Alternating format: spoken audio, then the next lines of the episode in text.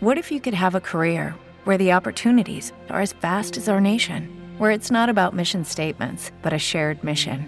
At U.S. Customs and Border Protection, we go beyond to protect more than borders from ship to shore, air to ground, cities to local communities. CBP agents and officers are keeping people safe. Join U.S. Customs and Border Protection and go beyond for something far greater than yourself. Learn more at cbp.gov/careers. Hey everyone. So I hurt my finger. Sorry, this is this finger. Um, I burned it pretty good. You, you gave you gave the middle finger the wrong to the wrong person. I'm just saying, no, no, no, no, no. I was building a puppet. Read between the lines.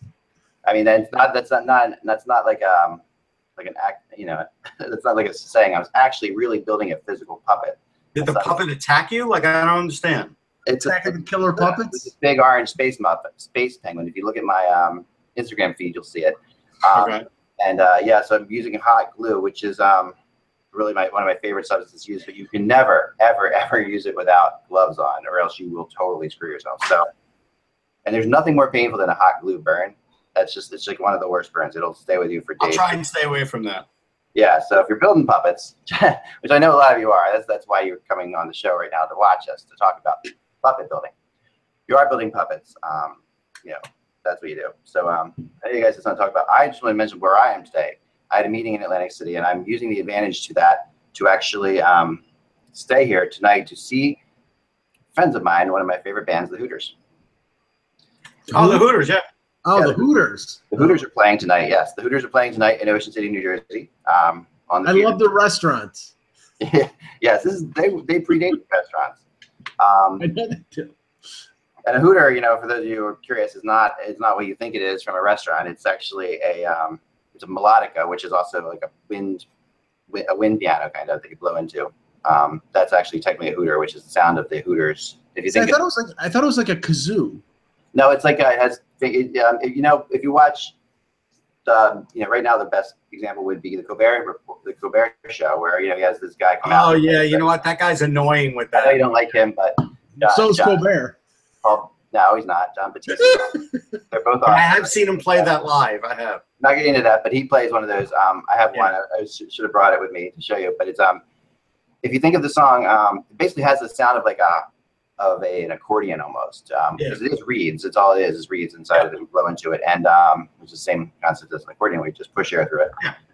So um, yeah, and that's if you think of the song "And We Dance," which is like one of Mm-hmm. the more popular Hooter songs. It's all throughout that song. You can hear that sound.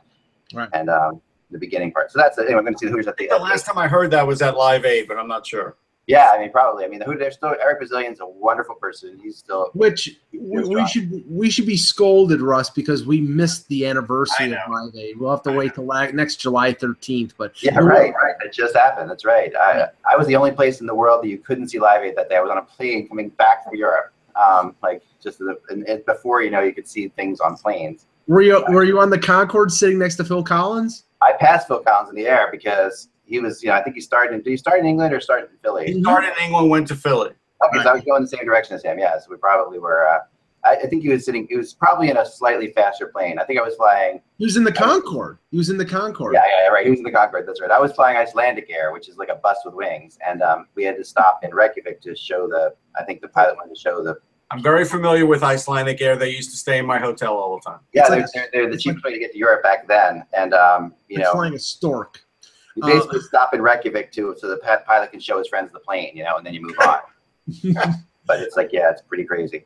Russ wants to bring Russ wants to bring up something before we get started here. For all the people, if for all the people, we, we we do start with non hockey stuff. If you don't like it, sorry. Yeah, well, summer, you know, brings out the movie season, and I had gotten an email maybe about a week ago, and I didn't have a chance to put it up or respond, but it was from Redbox, you know, the people who do movie renting, they have those big red boxes, or they do it online, and they came out with a list of their top 10 baseball movies, and that's something where it's always in good debate, and they did it from their from their experts, they said. Now, I don't know if that means people on staff, people who rent, all of it, none of it, I don't know. If it's on staff, they should be fired. But there were a thousand of them, so they can't be all on staff, right? But here's so the list that they came up with was, and we'll talk about it after. But it's number one, Field of Dreams. Number two, League of Their Own. Three was The Sandlot. four was Major League, five Angels in the outfield, six Bad News Bears, seven The Natural, eight Bull Durham, nine Rookie of the Year, and ten Moneyball. And hmm. my, I said the list isn't bad, No, I think it's bad. but but the thing is, the two of them that I immediately would lop off would be Angels in the Outfield and Rookie of the Year. Like those movies, I don't know if they if they were really just querying like ten year olds Yeah. or. You know, I just don't know who liked those movies. Like Angels in that, the outfield, like I for having kids who in that, you know, they were. Angels outfield came before my kids were born. I think it was like the 1990s, wasn't it? Um, yeah. I never get them confused, but yeah, but but kids do love that movie. Like I'm, I'm like, sure. I'm sure. And and so Well, was the um oh shoot was the was the woman uh the, the movie about the women Yeah, League of Their Own. League of Their Own was two. that was I'm sorry I missed that yes sir That's okay. that so should be two so I you know and- and we all have ones that we'll think are missing. The two that I thought were missing were Bang the Drum Slowly, and that's old. I was 10 years old when that was made. It was Robert De Niro, but it's a great movie. Yes. The second one was Eight Men Out. Like we've all seen Eight Men Out, and it's just fantastic about the 1919 Black Sox scandal. Now, the funny thing about it was neither of those movies are available on Redbox. So my my oh, my retort is they need to consult me so they can make movies like this available because they're just missing. But I figured I'd ask Mike what he thinks is missing and Eck you too. yeah go ahead you first Mike Well, I mean, Eight Men Out is glaring because I mean it's one of my one of my favorite baseball movies. I, I think you know The Natural needs to be much higher in the in the on the list than than you know. I, I think The Natural was a, a first or second. I, I love Field Number of one for me, I, I admit. Yeah. I lo- and I, you know I, I have an emotional tie to Nat the Natural because it was filmed in Buffalo at the old rock pile, and I know of some people who were extras in the movie, and you know there's a lot of scenes that were if you go around Buffalo you can still see the buildings that they were they were filmed at. So I mean that's in the Hall of Fame, right? It's a it's a pretty big Yeah. deal. yeah, it's it's it's a great movie. Now honestly, and this was not a great movie, but better than and, and I'm assuming that the Angels in the Outfield they're talking about is the Danny Glover movie, which I thought Yeah. was horrific, and it's a remake of an old an old movie. Um, you know, not the Babe with John Goodman that was horrendous. Um, the but but and the Sandlot is cute. Rookie of the Year is an ab- an abysmal movie. It's so bad. I actually think that one that was sort of cute was a movie called Little Big League, where the where a kid I remember that one. inherits the the Minnesota Twins from his Yeah. grandfather who passes away, and you know he he tries to be. I think he becomes the manager of the team. You know, it's not realistic, but it was cute. Um, Yeah. but but some of those some of those movies that that that has some redeeming redeeming value. Rookie of the year, you know, some kid breaks his arm, all of a sudden he can throw 115 miles an hour. I mean, give me a friggin' break. What about what about you, uh, Any Um, of yours? you know, there's a couple that are really old. Um, you know, there are good some good baseball movies. I was looking through my list here of. Um, I mean, I recently made a list of sports movies and brought up. It's pretty funny. Okay. I mean, Pride of the Pride of the Yankees. I mean, but it's it's dated, Yeah. Old. I mean, I mean, I- The Rookie was was a good movie by Disney, but it's not top ten. I think money. I think I think Moneyball should be higher. Yeah, Yeah. it should be higher. I agree. I, I you don't think you don't agree, Mike? Yeah, no, I agree. I agree. And, and and the rookie with Dennis Quaid. Well, that's why I said I just said that. Yeah, that was a that was decent that was a pretty that was a pretty good movie. I I I'll I'll agree on that one. Yeah. Um, someone had told me about that movie I reached watched recently, 61. You guys ever see that movie? Yeah, Yeah, but it's not 61, it's not a wasn't a big theat- it's not a theatrical release. It's an HBO movie. So that's yeah, but it was it was really well done. I mean, I, I I have to say, a- a- as much as this movie is well loved, I think Bull Durham is extremely overrated. Yeah, I do want to say something about 61. I think the movie was well done. I think it had too much Billy Crystal influence. I think that was the problem with that movie. Yes.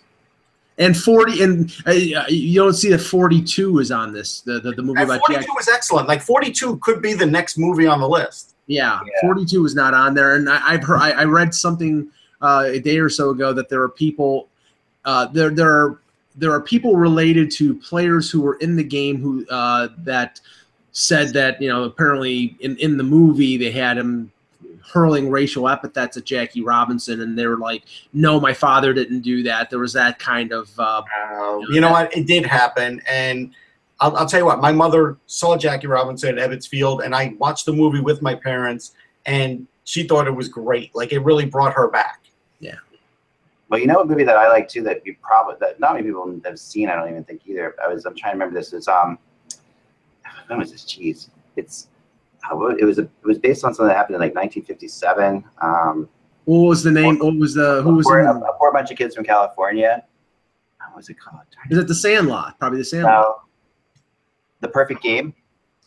Perfect game. Ever seen that one? It's really good. Yeah, I think it's called The Perfect Game. I'm looking at it up right now. Um, Okay, yeah. the, the, the other the other one that I think was an honorable mention and actually would belong on this list, other than some of them, would be For the Love of the Game, the Kevin Costner movie. That's a I good movie, that not a great movie. Not a great movie, a good movie. They have, of course, they had to have a, you know, they had to have a romantic relationship. To it wasn't all baseball. It had to be, you know, you had to have him fall in love with Kelly Preston, which isn't tough to. Stratton Story. That's a good one. That's an old Bratton one. story is good though. The the uh, the movie with Ronald Reagan where he plays Grover Cle- Grover Cleveland Alexander is Yeah, good. that was a pretty good movie, actually. This, yeah, The Perfect Game is 2009. I don't think I ever saw it. Yeah, it's actually worth seeing. It's pretty good. It, it's Okay. it's pretty. it- It's definitely worth. Um, I think it's on Netflix. It's on Amazon. Yeah, it's it's. The one that was really bad was that Tom Selleck one. Oh my gosh. Oh yeah, Mr. Mr. Baseball. Mr. Baseball. Mr. Ba- Mr. 3000. Baseball, Mr. Three Thousand with, with, with Bernie Bernie Mac. Mac was terrible. It was terrible. It was terrible. Yeah. Um, it was, uh, oh my gosh. That's that. And I'm going to throw my honorable mention in. If we could just throw all time television, baseball, tel- like just clips or anything involving this, and this is not a movie, but baseball bugs is by far the best Bugs Bunny of all time. Oh yeah, yeah. That that's true. I mean, we all here- anybody who plays baseball still references that.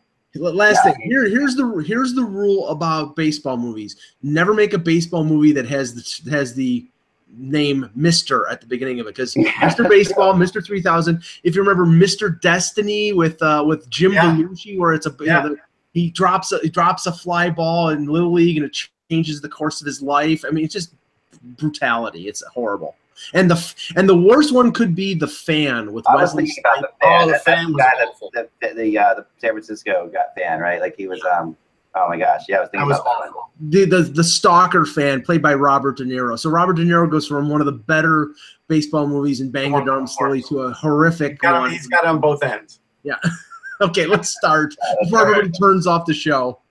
Yeah, before everyone tunes out. That's a good idea. All right, ready? Mm-hmm. Ah, what's today's date? Today is the 17th of July. Okay. Hello, Hockey World. It's Monday, July 17th, 2017. I'm Michael Augello, and there is only seven weeks until the opening of training camp.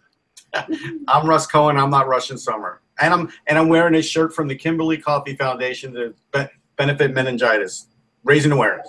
Very Very nice, very nice, very nice. Um, Adam Eklund, you're watching Hockey Buzzcast on HockeyBuzz.com. This is the podcast that comes every Monday through Friday um, in the afternoons. And we go all year long. So, you know, um, so I'm, I'm fighting, I'm playing hurt a little bit today, but we're going to get through this. I got a little bit of a stomach bug. So I run out of the room at any point, you know it's Okay. sorry to share, but I don't feel the greatest today. So I'm, I'm but I'm okay. I'll be all right. And uh, let's see the big news today. Well, someone did point out. I mean, obviously we have Pageau is signed uh, for three years and nine point three million dollars. It's pretty good. That's a that's a fair deal. Yeah, I I, I think it's. I mean, yeah, I because I, wrote an article um, today about uh, how this contract might affect other RFA situations out there. And Pageau has been in the league for. I mean, he's played in parts of. I think it's four seasons, but he's played in the league. You know, beginning to end. Uh, two years in Ottawa. He scored 19 goals two years ago, 12 goals last year, had eight in the playoffs. Russ knows because he got him a lot against the Rangers. Um, and you know, he's a pretty effective defensive forward. So a three-year deal at around three million bucks for somebody who scored almost 20 goals, and at the end of this deal, he's an RFA. He's not a UFA. That that makes a lot of sense. And I, I what He's a I wrote, player. Yeah, and what I what I what I wrote today is that. You know, the Leafs with Connor Brown right now, he's a similar player. Actually, has less experience than Pageau, so the Leafs probably can slot Connor Brown in a little less than three million dollars on a multi-year deal.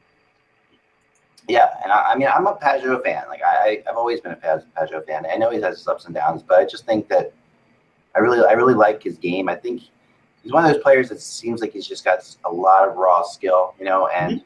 Eventually that does rise. I think, you know, like and and You know, once you get once the speed of the game, once you can get your skill to match the speed of the game, which he's doing, you know, you have you can have great success. You know, um, it's funny. He reminds me of like uh, of Ville Leino. I want to throw that out there, just like in a in a weird way. Just uh, do they have like similar? I'm, I'm a, a huge Leino fan too, and I know Sabres fans Until he hit Buffalo.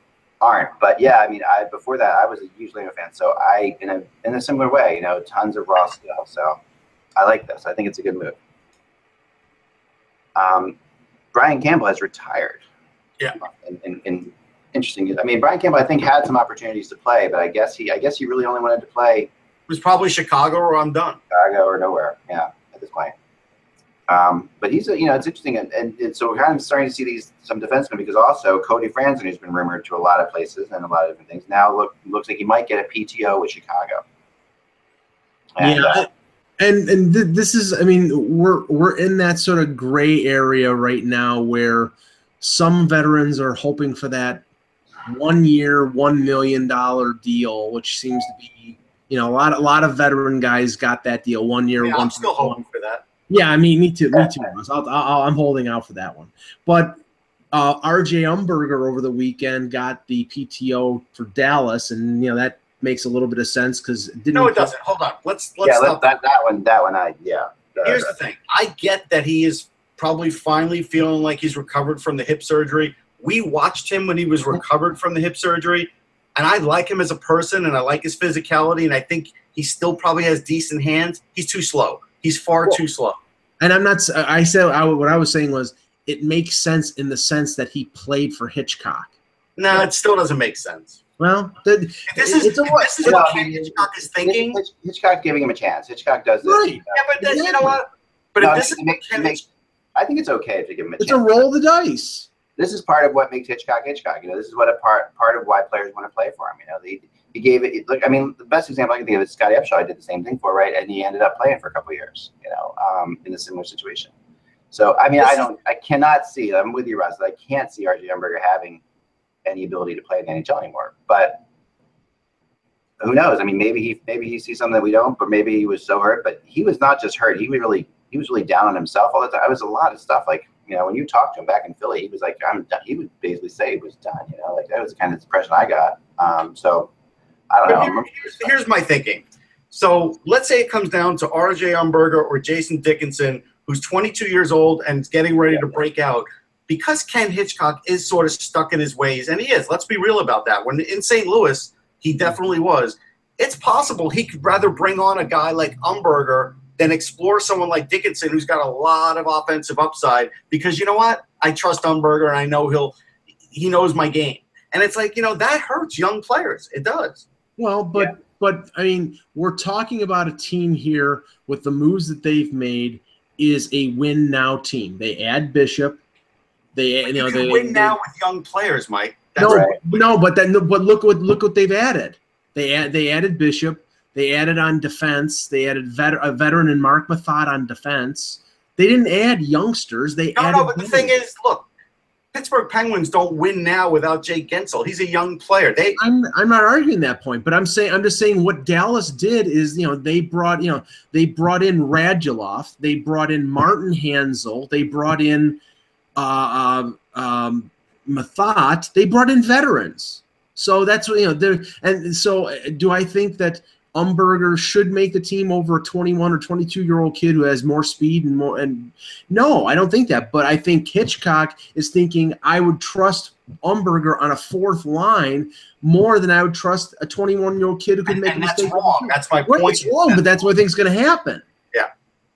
Maybe he's bringing RJ in. And sometimes you bring in, you bring in, see how he works with the players, and you can offer him some kind of position, like you know, maybe maybe as a coach or as a nice thing. That that can also play into things too. It's possible.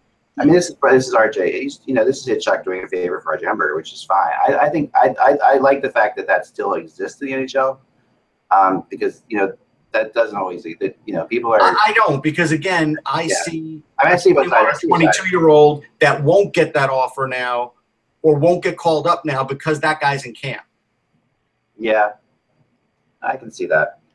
I mean, but you know, speaking of new players, the Flyers have signed Nolan Patrick to an entry level contract. Um, Yeah, can we let's get into that for a sec because I don't want to bury the lead on that because Yeah. there's a lot of look on the radio in Philly. They've already started making commercials for Nolan Patrick, which I think is ridiculous because he's not a lock to make the team. And just Yeah. because he gets signed to an ELC, he's not a lock to make the team. There's a lot of things like someone. Here's the kinds of questions that I'm being asked, Ek, and this is why I think it's worthy of bringing up. Like Yeah. someone said, "Well, who's going to beat him out for a spot?" And my answer is, it's not about who's going to beat him out for a spot. Is it's is he ready for a spot? Like Right. that's that's a whole different thing because he's better than let's say Scott Laughton in in the next year or two. We all know that. But it's about this year and it's about do you want to rush a kid? And again, if someone's going to say, "Well, there's nothing that that makes it any sense for him going back," you know, Mike and I talked about it off air. We said the same thing about Mitch Marner. Send him back. He could play in everything. He could play in the World Juniors. He can go for a Memorial Cup. Same thing for Patrick. There's always sense to send him back, even though he's a hundred point guy. It doesn't matter. It's not about that. It's about just repetitions, being successful, playing a certain amount of games, and playing in every situation. And unless he could do that on the Flyers, it's probably not worth it. So that's why I don't think he's a lock. I think you have to Yeah. wait and see. And there's enough depth with the Flyers up Yeah. the middle that they they can survive for a year without Nolan without Nolan Patrick. I mean, you have Giroux, you have you know you could play Filppula either on the wing or on at center. You have Lehtera, you have Couturier, Vecchione. I mean, you've got enough guys. To, to not have to roll the dice on a guy who might not be ready, and I, the, the guy who I use as the example with with Patrick was Morgan Rielly because Morgan Rielly missed most of the draft year, Yeah. that uh, you know with with a with a torn ACL, and as Patrick missed most of the year with his st- stomach problem, with the stomach muscle problem, it makes more sense developmentally. You know, if he goes to training camp and he impresses, makes the team great. Do not rush him. Maybe you maybe you give him five or six games. You see what he's like. You give him give him a taste of what the NHL is like. But maybe maybe you don't. But in the end, send him back to the WHL. Let him dominate there. Let him play in the World Junior. And then next year, you got a 19 year old kid who's who knows what the NHL is about and, and is more prepared. I don't know. I mean, these are always tough calls. I think with 99% of the players, the, what you're what you're saying is right. You know, um, when a guy you know has 102 points in what 70 games or whatever in the WHL, and you're going to send him back there, um, you do risk a Look at chance. Mitch Marner. I mean, Mitch Marner had No, I know incredible. it worked out for Marner, but the Leafs were definitely further back than the Flyers are. You know, like the Flyers and the way and the, the Leafs thinking was we're not going to be good until we think another year and try to get you know It wasn't. It wasn't all that. Act. It was also. It was also. I mean, I wrote about this on the weekend. The Leafs have adopted the over ripening Detroit developmental model. They kept William Nylander Yeah. in the SHL for a half a year and in the AHL for a year. They kept. They sent Marner to junior. The only player Right. that they advanced. Uh, you know, was was Matthews because you couldn't hold him back because he was so good. But everybody else, they they have allowed to play more in the AHL or in the CHL or in Europe, and that's good developmentally. I I, I don't think that Nolan Patrick is hurt if they decide we want him to build on you know to, bu- to build strength to get more experience in the WHL and some international experience in the World Junior. That, that there's no harm. I mean, he has the perfect kind of get, you know, for that, for what you would like to see. Like we talked about Marner, you know, he should be in the A, he should have been in the AHL, you know, and, and Mhm. you know, Right. it's the same kind of situation, right? If the AHL was an option, we wouldn't be having this conversation. we wouldn't conversation. be having this discussion at all, right? And I think, and one thing I will say is Hextall is incredibly conservative. I find, um, and if there is, I do think that, like Russ, what you're saying, I think is correct. That you know you couldn't shouldn't call him a lock at all, and I think that you know Flyers fans should know that there's a good chance Hextall's thinking exactly like Russ is thinking, and that's that's the basic and that's the truth. When he sits there and says that, you know, a lot of people say, "Oh, he's just saying that." I don't think he's just saying it. I think that's legitimate. I do think sometimes people just say things, but Hex he doesn't. Um, Yeah. You know, and he'll he'll he'll fight that. There there is you know there was a lot of pressure before. You know, you don't have like an Ed Snider here who wants to see Right. you know the new shiny toy playing right away. You know, which is definitely was a thing with Philadelphia for many years, and that Flyers fans, you know, that's a plus or minus depending on how you look at it. You know, like I know Flyers fans who like that's what they wanted. You know, that's what you you wanted. You want to put the best players on the ice all the time, and then the people who really want to develop players can say some players have gotten hurt by that. You know, so it's all it's it's it all depends on how mature he is as a player. Mhm. Um, and I think I think you know that like, for example, Couturier when he came in, no one really expected him necessarily to jump right into the, to the team, but the maturity level he had was obvious. You know, that was there was Mhm. something you could see right away, right? I mean, that was the thing that we all. You know, But he he- also had a specific role. They brought him in to good be a defensive guy. It's easier to do that Right. with no with no offense pressure whatsoever. If you bring in Nolan Patrick, there will be offensive pressure no matter what. There will be pressure, right? And he'll be playing with the skilled players for sure. You know, I mean, he'll be Yeah. with top players, but you know, you could argue that Couturier's career was hurt a little by this. You know, like there, you know, I mean, it's hard. It's you never, you know, you never I, know. I never thought he was going to be a massive scorer. I thought I thought those Q numbers were inflated, and I think people got a little crazy. Yeah, but people have definitely been hard on him for. I mean, he has offensive. Yeah. The fact is, he is so smart, and you know, the was the the son of a coach, which is obvious. That was Mhm. obvious right off the bat. But, you know, certain things are obvious. You know, Couturier, there was almost like no question about it. It was just like, okay, he's ready. You know, um, what we don't know is until Patrick gets in there, we really see how he reacts to this whole situation. You know, will he be relieved at this whole draft? Because I think I think the last, last year has been incredibly stressful for him. You know, Oh, like, absolutely. I think more so than a lot of other top draft picks. You know, like he's just been he's been hurt, he's been questioned over and over again. There was this Nico versus Nolan thing after he was basically for like three years was the guy, right? And no one Yeah. thought from the time he was like 13 years old, basically he's gonna be the guy. Mhm. And uh, and now suddenly he isn't, and he was second overall. You know, which is and I think that he's got to be feeling a lot of relief about the fact that he just has an NHL team now. Um, but yeah, will there be a letdown from all the stress and all the craziness? It's possible. I, will there be pressure in Philly? To, sure, there there always is pressure, right? And um, there was pressure to keep Marner in Toronto. You know, that was a big deal, as you remember, Mike, very clearly. Oh, yeah.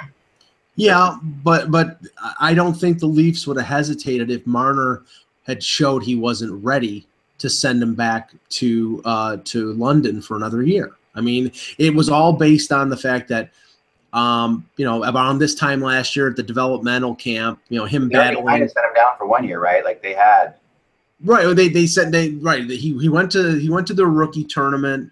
Right. He was clearly not ready to pl- to play Right. against adults. They sent him back right away. There was no question. right? The next year, you know, he went to the rookie development camp and he's battling in the corner with Austin Matthews, who's a foot taller than him. And I'm like, okay, everybody's saying, you know, not to say he's ready there, but he then showed in the preseason that he could hang with the big guys looked and, and he could avoid the avoid the uh, the contact. So Right. you know he earned his way. And but if the, if he had showed that he wasn't ready yet, like Sam Reinhart did his first year with with Buffalo at nine games, they sent him back to the WHL. It did, and it Yeah. didn't harm him. I think in a way it helped him because he had a good rookie year for the Sabres. Yeah, as an example, like Couturier had 96 points also in 58 games, right? So though you you look at those numbers and you say, okay, so the Flyers threw him in there. He did have mainly a defensive role, but he ended up with 27 points. Okay, but then the next year he had 15 points. So the next year it definitely took a toll on him until the year after when all of a sudden things sort of probably settled for him in his mind. And then now this is the Couturier you see where you're getting about 35, 40 points. You're not getting anything more. Patrick is a better offensive player than that, but we don't know what's going to happen his first year based on who Yeah. he's playing with and how everything's going to shake out. Is he going to get top power play time? Like he's not going to get those things, right? So that's where you have to look at it and say, is it worth it? And honestly, I, Patrick's Russ, who was Patrick's um, line mate like in in in the W- in W in W? Was there a guy that Um, oh, benefited from him?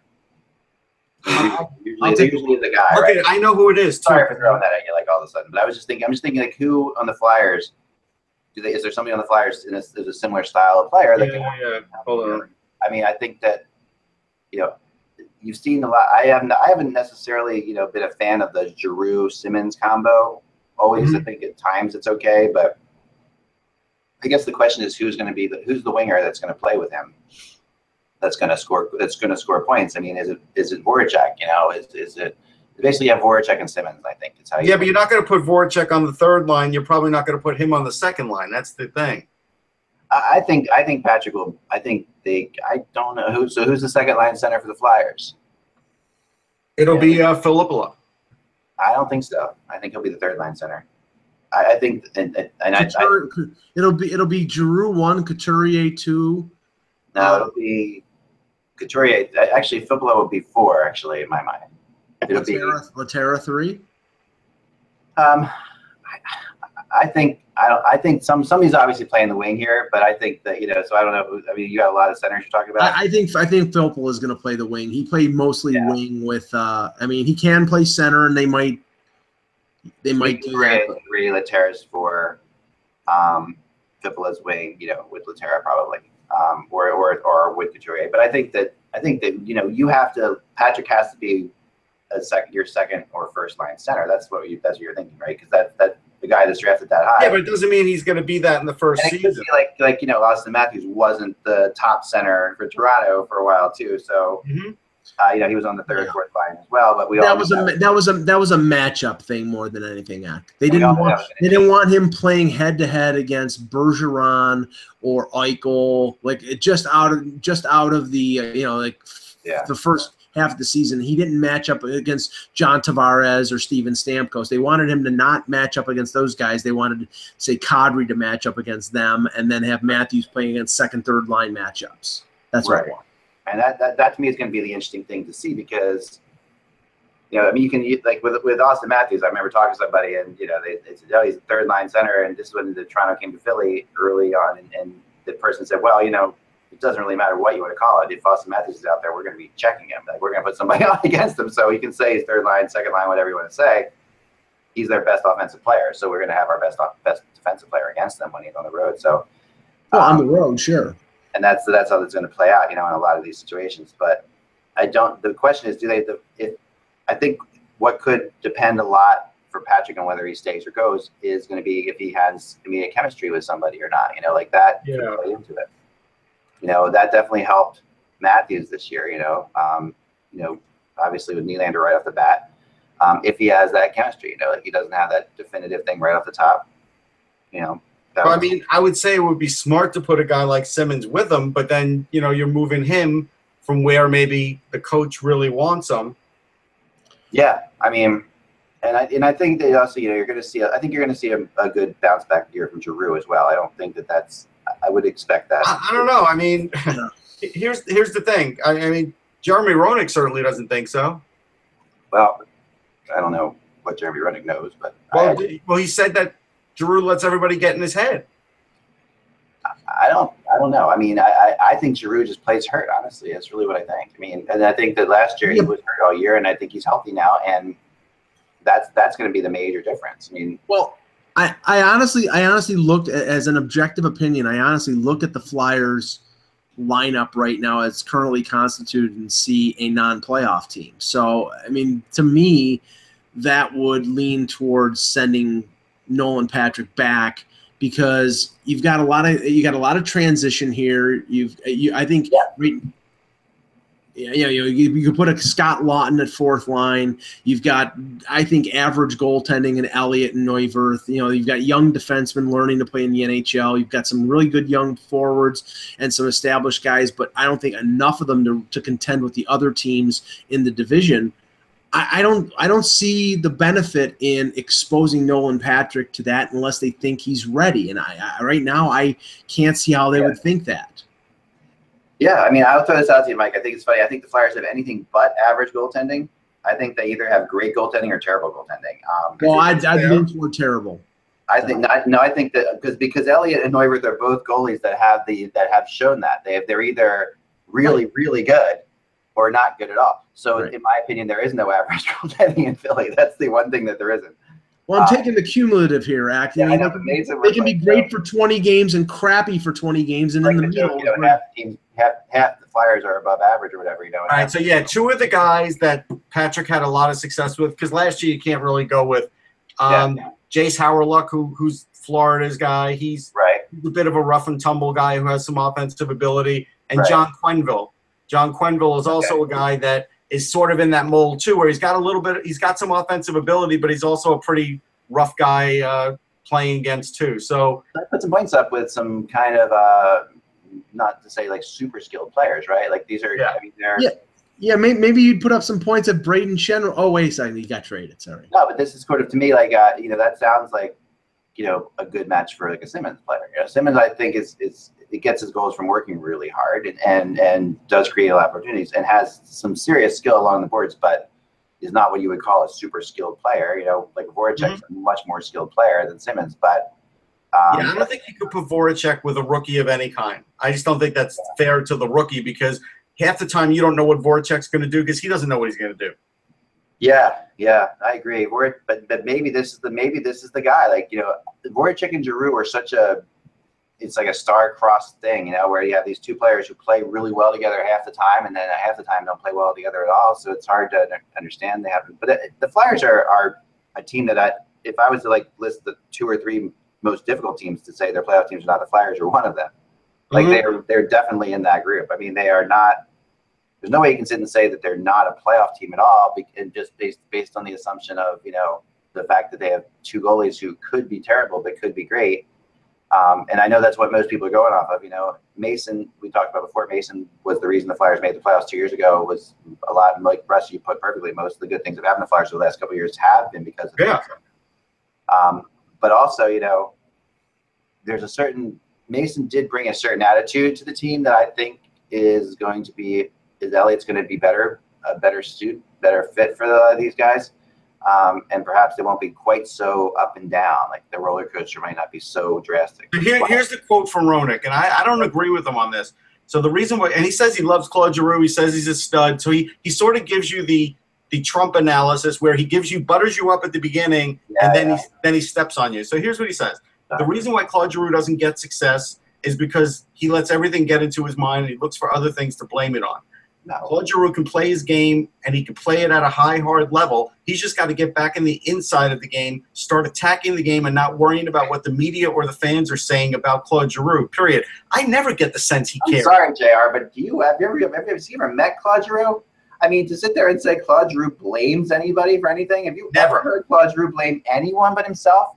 Like he, he's he is completely the opposite of that. I mean, there are plenty of players in that locker room. I would say sure, but no. I mean, it, it's like that's that's the most crazy statement about Claude. I mean, that's like really just looking at the statistics and trying to come up with a story that doesn't exist. Yeah, he, he's not around the player. And I think, unfortunately, unless you're around the player and you hear these post game comments and see him all the time, and he doesn't blame anybody. Now, after that, he still says something about wearing the C on the chest, and, and he says it in a complimentary way, but it's like he butters him up, then he kills him on something that doesn't even exist. Giroux was made the captain too early. There's no question Yeah. about that. That that's for sure. They should have given it to Kimmo Timonen that year, and they would have been fine. It was a marketing thing. It was. He wasn't, and he wanted it too. Like he did go to them and say, He like, did. He did. But you know, look, Yeah. just because your kids want something, you don't give it to them. He, they didn't have to give it to him. but the he's not the way. When I say he wanted it, it wasn't like he was a jerk about it. He, but he was because Claude Giroux is anything but a jerk about anything. Like he's Yeah. not. I mean, what he, if anything, he is too humble for his own good at times, um, and he doesn't. You know, I mean, but there's not like a. There's not a. I mean, there's not the, the way Ro- Roenick's describing him is like. That's that's that's crazy. It is. And that's why I thought it was an odd comment. Claude Giroux. Like that has nothing to do. I mean, Giroux's issues have not been. The- His issues have been the fact that he plays hurt and will not take Yes. games, will not take time, like take a month off to get better. But he, because he feels the pressure to play and he wants to be a part of his team, he doesn't want to let his team down for sure. But he's not. But even when he's playing hurt, the guy who, says all these excuses never uses them. No, And, you know, he and- never does. And he, you know, you go to him and I've talked to him on He's never even, I got to tell you something. He is never even not interviewed because he was in the trainer's room. He's not even that guy. Yeah. And, Well- and I've said to him off the record, looked him straight in the eye and said, okay, we're not, we're just talking here. I know you're hurt. I saw you get hurt. There's no way you came back this quickly from that injury. You're not playing like your normal game. And he won't respond to it. And he won't say, even off the record, he won't say, yeah, I know, but I got to play with it. He's just, he's like, I'm fine. You know, I'm, I'm fine. Yeah. I'm good. I'm good. And, and then after the season, we hear all the stuff. Oh, yeah. So Well, it- it's, it's people are really unfair. I mean, it's amazing that people, amount of people who come up to me. I'm sure you too, Russ, and say the Flyers should trade Claude Giroux. I know. It's like it's all over the place, and it's insane. It really Well, is. let, let, let's let's get off the flyer page for a second because uh, you know there's some stuff that came up uh, on the weekend about the Islanders that I thought was uh, pretty interesting. First, the first the whole building situation, Russ. You were clued in. on Yeah. So it's, I wasn't there or anything, but I spoke to, I go on a radio station, WLIE, E, every Sunday night, and they had some people around the action because it's on the island. And so they had a little get together, you, you can call it a little rally at the Coliseum. And I think the only reason they did this was so lawmakers could sort of gauge what the interest still is in the Islanders, right?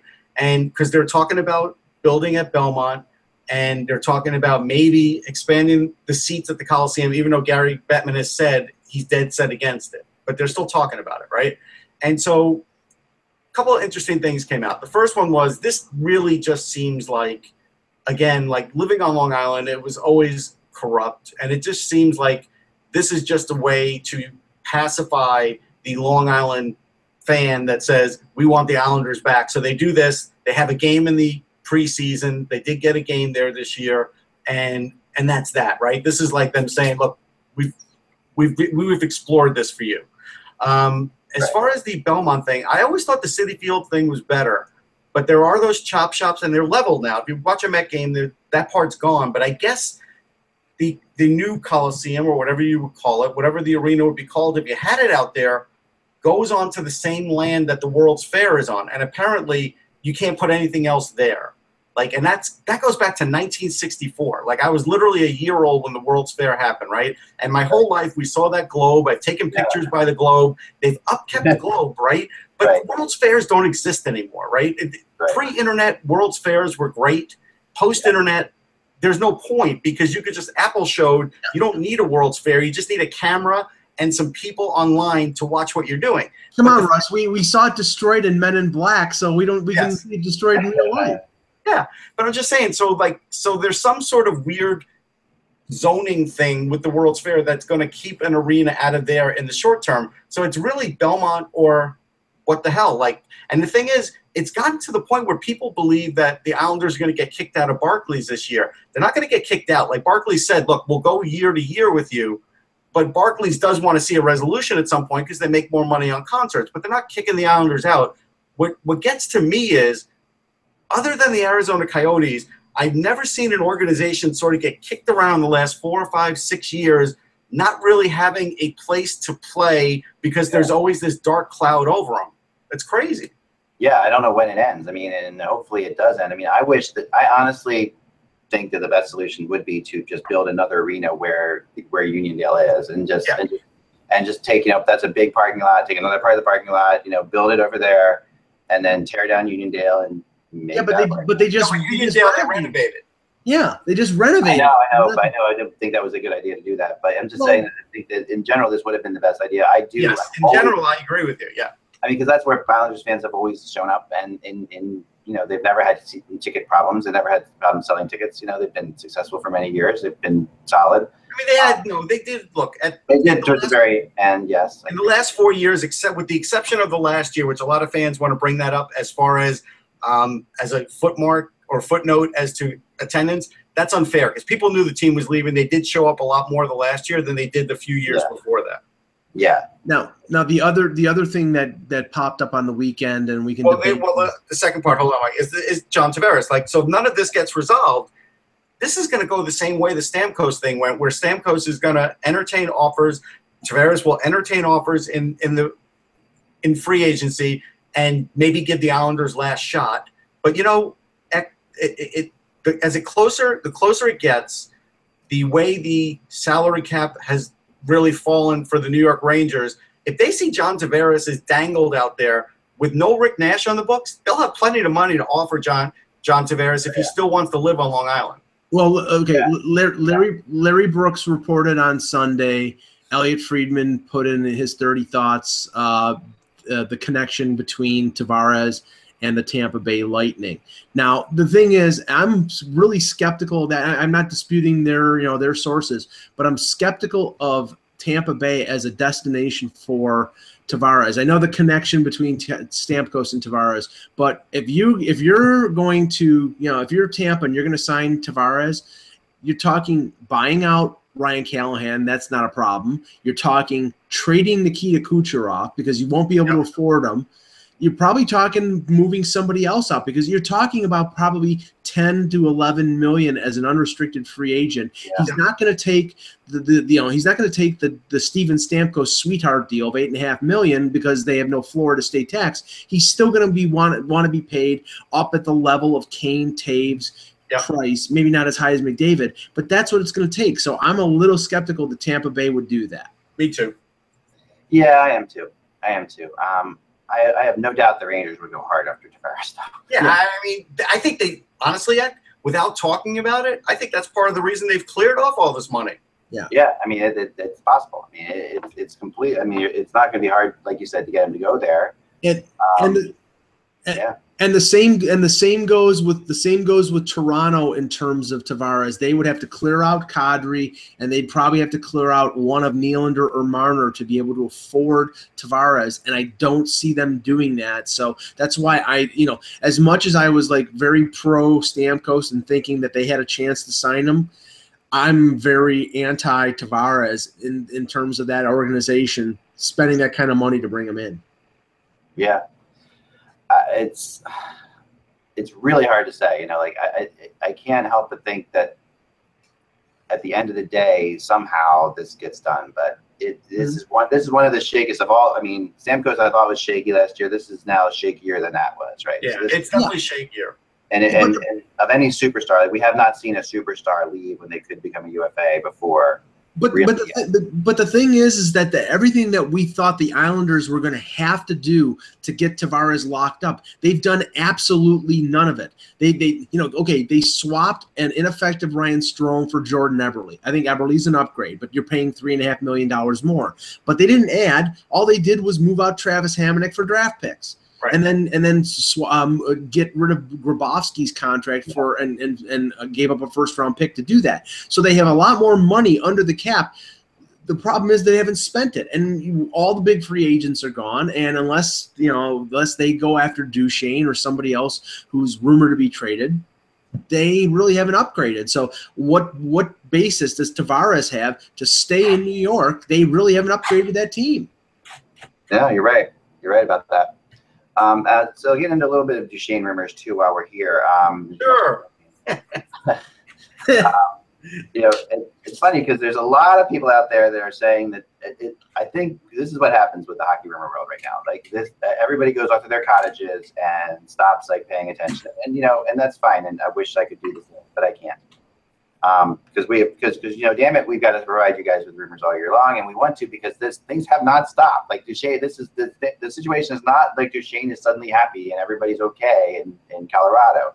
In fact, it's worse than ever. So to be honest, you know, what's happening now is, is really is really leading to a bunch of different things. So the latest that I heard, I heard two things. One I posted on Friday, um, and you guys may have talked about on the air a little bit when as I was couldn't do the show on Friday, but with the idea of the Rangers picking up Anisimov out of from Chicago, and then Chicago turning around and trading for Matt Duchene with one of their defensemen, um, and that's what you know. And they've got some. Obviously, they you know they need they would get a defenseman. I heard from Chicago in the Anisimov deal too. There's a lot of different moving parts to this, um, but the thought was, okay, maybe this is the magic part of this whole formula that no one knows about. Maybe this is why Sakic is holding out. Maybe this is why maybe Sakic knows that he's got a really good deal that he can get a player that is a super high quality player out of Chicago.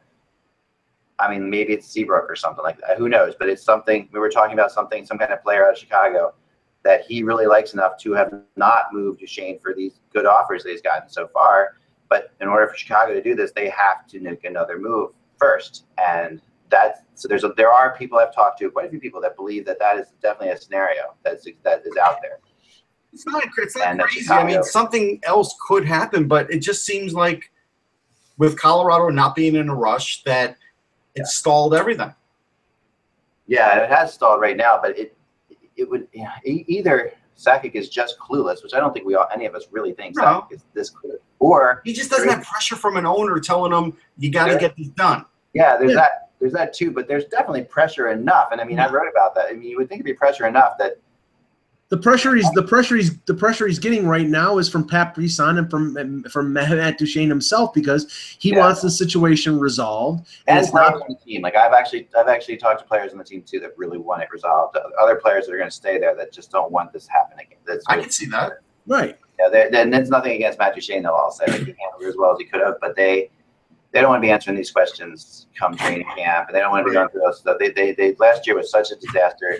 They really want to focus on just hockey, and they want to get their team going. And they want to, and they want, and they know things have to change. I mean, you can't not change a team that was so epically terrible, um, as as they were. And right now, they've done nothing except for you know Yeah, that, signing, couple of signings here and there, which have really not amounted to anything. So right. And they have they, they have what thirty two guys under contract. They have a bunch of RFAs that they haven't signed yet, and and you know that, that, yeah, their year their year last year, they were trying to win, and they finished. I think it was twenty points under what the Leafs. 20 points under what the Leafs finished. And, you know, that- their year their year last year, they were trying to win, and they finished. I think it was 20 points under what the Leafs finished. And, you know, that- their year their year last year, they were trying to win, and they finished. I think it was 20 points under what the Leafs uh, finished at the previous year. And they ended up losing out from the lottery in a big way, right? So they got nothing. They got no better. It was a tough year for them, and and it's going to be a tough year again this year, no matter what trade they make, really. But the thing is, if you at least want to say you're moving forward, then you should do this deal with somebody.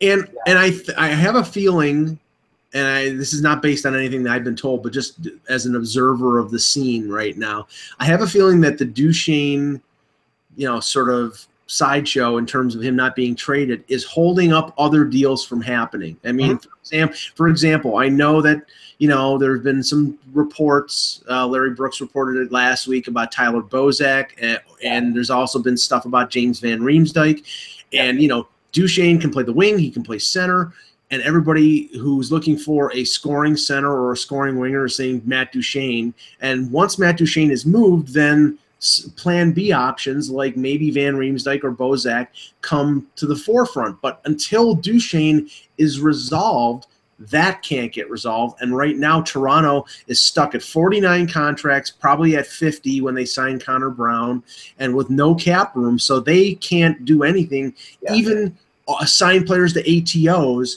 because they, there's no openings to sign players to contracts. Correct. And that's a, that's a big I mean, that, that's a big issue. And as you know, as this plays out, I think that I think we will see Duchene dealt. And I also the other the other team also that I wrote about yesterday was Montreal again trying to get interested. Now, Montreal also is in a similar situation where they have they don't have the right match to make this deal, so they've got to get something to make it. it and I've heard that as well. And so Sakic is going a little bit off these three-way deals, and he's waiting on some of those. That those are hard things to wait on as a GM because they require a lot that you can't control. Yeah. Um, you know, to happen. And if that doesn't happen, then you're sitting back where you know you have definitive deals that can be made right now that he's not making because he think he thinks he has better possibilities with maybe Montreal picking up some defenseman from somewhere that he wants and then moving him on to them. I, um, I, I, would like I would like an explanation, and we we can explore this over the summer. Why three way deals are so easy to make in the NBA when it comes to money, but yeah. but it's not easy in the NHL you know, when it comes to money and players and prospects. It's it's very very difficult. You very rarely see it in the NHL, but you see it every day in the NBA where a, a yeah. third team or a fourth team are included. No, I've asked people this before, and the one and, and I sort of I'm not exactly asked the question, but I've asked, you know, why is it we don't see more of these bigger NBA type trades, not necessarily connected with three way trades, but and but the one thing I've heard from people over and over again is the parity in the NHL is so much different than that of the NBA and that you have all these teams that are closer together. And you know, it's hard to make trades with teams that you could actually help that team be better than you if you're not careful. Um, where in the NBA, the teams are sort of defined. Um, they're very defined right now. They've never been, never been more defined in the NBA than they are right now. Basically, you have two teams at the top and then everybody else, right? So, um, but yeah, in the NHL, it's let hard. Me, let me tell you what's going on Twitter though right now because Darren Dreger, and I don't think he did this on purpose. He he posted a picture of Andrew Ladd, who's got this sturgeon uh, tournament, sturgeon charity tournament going on. Sturgeon is a fish, you know. They, sturgeon is a fish, yes. they, a lot of Jewish people eat them, and they're horrible. Like it's a oh, bony, but they're but they're massively old fish too. Like they they're maybe the oldest fish on earth, right? So I don't yeah. know if this tournament is to catch them or not. It looks like he's releasing one, but the point is now Islander fans are tagging this with Matt Duchene saying, "Hey, fishing is great on Long Island," and and and now this has turned into this on Twitter today, and really? it's funny because look, I've gone out to Long Island Sound and fished. I'm not a fisherman. It is unbelievable, but like you know, I mean, this just shows you what's going on out there, like how fans of other teams really want Russ, this guy. Russ, what's ne- what's what's next? Are they gonna link? Are they gonna link a video of uh, Billy Joel's Downeaster Alexa? I mean, what's what's going on? I'm just saying, yeah. but this is funny that this is going on. There are monsters out there in the canyon, Mike. Um, yeah, that, that song. I love that song, by the way. I, that's one of my favorite Billy Joel songs. It's a little, it, it's a little bit of a downer, but I get it. Yeah, it is, and I get, you know, but you know. Yeah, but but you like Springsteen? Come on. I don't like many Billy Joel songs, so but I like that one. Um, no, so yeah, yeah. So I, I mean, I so Montreal, you know, another team that is. We have a couple teams that are pretty desperate in Montreal and the Islanders, and what's going to happen with them is going to be kind of the thing to watch over the next couple weeks. And I, I don't think that we're going to get into August. I, I really think that Duchene will be moved before that.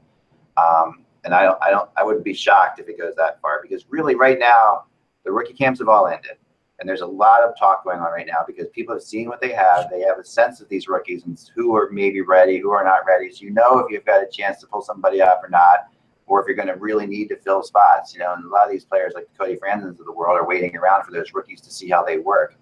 Yeah, Um, but here's here's the argument. Okay, so let's Yeah. say Duchene, right? Let's say Duchene and the Islanders talk. The Islanders have to give him Matt Barzal. Barzal is either going to play this year, or he's definitely going to play next year. And the point is, Duchene's on a limited year deal. What's he got? Two more years, and then he's a free agent. A team like the Islanders can't guarantee that Matt Duchene's going to re-sign with them. Neither could any other team, and that's going to also complicate this kind of a trade. but the Islanders have not held back because of that before. That's that's one. This is one thing. The Islanders, the Islanders have a tendency to trust that people once they get there will like it there. Yeah. this is something. This is something that they've always done. You know, and it. I mean, this is a team it that worked Leddy- it worked with Leddy and Boychuk. It did. it worked with those guys. It's kind of legendary. Like you know, um, who was the, the remember the remember the Russian defenseman they had for a long time who came over there and did not want to be there at all, and then Oh yeah, yeah, yeah. Um, ended up signing a bunch of contracts there. the offensive defenseman. What's his Ruben name? Visnovsky. Yeah. Visnovsky, yeah. I mean, and that he wasn't the first. You know, like there were other there were other players that went through that came same kind of thing and that didn't want to play there. And then once they got there, they realized it's a great place to play and it's a great it's a great fan base. And I think that you know I think I wouldn't for the Islanders they have to take that chance. They have to go and they have to make they have, they're at the point where they have to take that shot. Um, they have to trade him and even that young defenseman, even though they like him. No, I mean Barzal could be better than Matt Duchene. That's the problem. Yeah. And, and if you don't get Matt Duchene re-signed, then that trade looks horrible in three years. Yeah, I mean, I guess you really just have to look at Barzal from a, a really intense, you know, scrutiny and say to yourself, is he actually going to be better than Matt Duchene? Um, that's, you know, and that's such a hard thing to do right now. There's no guarantee you'll be It right is. on the answer. So, but I think that they have to at some point that they're going to have to do this because, and they're going to have to take the chance that Duchene's going to be okay there, or else they're just simply not going to do enough to keep Tavares there, which is going. Then it's a center for center trade, and Yeah. and it probably would satisfy Colorado because they'd have you know Barzal for a lot of years, but it could backfire on the Islanders too. And they, I, you know how Garth is. He doesn't like to think about the backfiring part. Well, Yeah, as long as they can get a defenseman. I mean, the other thing is I keep expecting you know Boston to get in on this more, um, but they every time it looks like Boston is going to get into Shane because Boston has the defensive depth to maybe make the trade. They they it seems like Boston is is really Because- interested in because- Landeskog. Like Landeskog, that Boston would rather they would do more for Landeskog for whatever reason. That's the player they they seem to want. So and Right, Landeskog but, but, but, but Colorado, Colorado wants one guy. yeah, That's Brandon Carlo because he's Right, right. from he's from Right. Colorado. that And could get it done. And at some point here, you know, you've seen Carlo probably more now. Like I'm sure he was, you know, around. I don't know if he was part of the rookie camp or not. Probably not. But No. But you know, I'm sure. But you've seen him enough now that at some point you have to look at look and look everybody in the eye and say, the Bruins just they need scoring really badly. And as much as they, you know, I mean, Strachey's not doing it anymore. He's not going to do it. You know, they've lost Lucic. They haven't. You know, they're getting. Obviously, they've got some. They've got some good young players there, but at some point, I could, I would, I could see Boston Yeah. saying, "Fine." You know, Here's the problem. They still have Boston still has plenty of great defensemen that are one year, two year, three years Yeah. away. They Right. Warsawski is now in Vegas, so that was like one of their extra guys with some offensive talent. He's gone. Grzelcyk's still around. They've never really given him a shot. But if you get rid of Carlo, there isn't a lot of depth to slide into the NHL lineup Right You have to play Grzelcyk at that point. I, you know, I might be okay doing that depending on the pairings, but you know Chara is going to get hurt for a certain amount of games, and their depth on defense isn't great. Yeah, Yeah. I mean, the- the only significant ad they made was Paul Postma. Right. So or you go out and you, you know, you get a Cody Franson for a year and you just wait. You know, I mean, that's the other thing you do, and you You could just do that.